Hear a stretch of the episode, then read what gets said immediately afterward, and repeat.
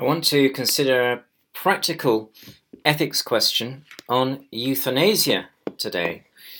There is no moral difference between actively ending a life by euthanasia and omitting to treat the patient. Discuss. Now, this is a, a kind of question that could easily come up one year in the OCR exam because it's mentioned specifically in the syllabus. But it's a question that I don't think students necessarily prepare very well for. So, first of all, we need to define what euthanasia is. Active euthanasia means actively administering a drug, either oneself or perhaps an assistant, to hasten death, and is generally held in our society to be morally unacceptable. Passive euthanasia means withholding treatment and is generally held to be morally acceptable, for example, when turning off a life support machine. And in countries such as the Netherlands, test cases continue to define the parameters of legal euthanasia. For example, whether a living will choosing death can be carried out after somebody gets dementia? Can it actually be carried out? And it was confirmed as legal in the Netherlands in a test case in 2019. Also, a doctor who slipped a sedative into an Alzheimer patient's coffee before administering a lethal drug, was acquitted of, of breaking Dutch euthanasia laws because of this confirmed consent. Dutch law requires earnest and full conviction.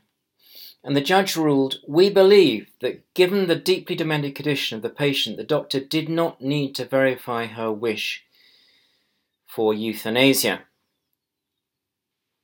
Now, euthanasia fairly clearly breaks the Hippocratic oath, where doctors promise, I will not prescribe a deadly drug to please someone, nor give advice that may cause his death.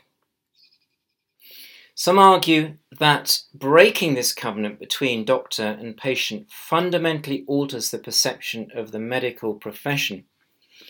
But I have to say that my experience uh, many years ago was, uh, was actually witnessing a doctor prescribing uh, a large dose of morphine to a patient so at the end of their life. And so clearly, this kind of euthanasia at the end of life does exist occasionally in the UK. Moral factors also include the balance of harm and benefit to the patient, the issue of autonomy and choice, the social and family context, and the motive of the person involved in the act of euthanasia. And people such as Lord Alton argue that a slippery slope will emerge whereby vulnerable people are pressurized to choose death. And that's why euthanasia should never be legalized. Now, the idea of voluntary euthanasia is problematic because pain, you could argue, distorts our vision of life. And people who are chronically ill may feel hopeless and depressed even when cures and palliative care and enhanced quality of life remain a possibility. And Daniel James, a, a young man paralyzed in a rugby accident in 2008, chose to die, even though many might have argued that he still had the potential for a fulfilling life. James Rachels produces a case to try and establish that there is no moral difference between actively killing and simply failing to act. Someone, he argues, lets a child who has slipped in the bathtub drown in order to inherit the child's money, that is, letting die. And someone else pushes a child down in the water to drown him or her in order to inherit the money, actively killing them. James Rachels concludes active euthanasia is not any worse than passive euthanasia. His argument is that since the outcome is the same and both acts lead directly to a patient's death, there is no moral difference between active and passive euthanasia. Now, Rachels' notice is a consequentialist argument, quite similar to utilitarianism or other consequentialist ethics, that says nothing important about other moral factors, such as motive, in this his own example, very wicked, relatives and the effect on them, the autonomy and choice of the individual, or the social context generally of euthanasia, whereby changing the law could radically alter certain social relations. Now, Barak Brody thinks it's a mistake to conclude on the basis of one case, such as that given by James Rachel, Rachel's and the drowning in the bath, that there is no moral difference between killing and letting die. What is the clinical relevance of this moral distinction? Brody asks. And isn't it that one implication is that while we need not fund all sorts of life saving treatments, we should not kill people in order to avoid paying for their support in hospital? Jeffrey Bishop, in a book in 2006, published 2006, claims that voluntary active euthanasia and physician assisted suicide should not be legalized because too much that is important about dying and living will be lost. He argues there has been a shift in the metaphysical meaning of death. In embracing this metaphysics of efficiency, as he calls it, that is to say, in embracing the final effect in the series of cause and effects, namely death, one precludes the pos- possibility of healing in that robust sense of human purpose, meaning, and experience. It changes our understanding, says Jeffrey Bishop, fundamentally of what it means to be human.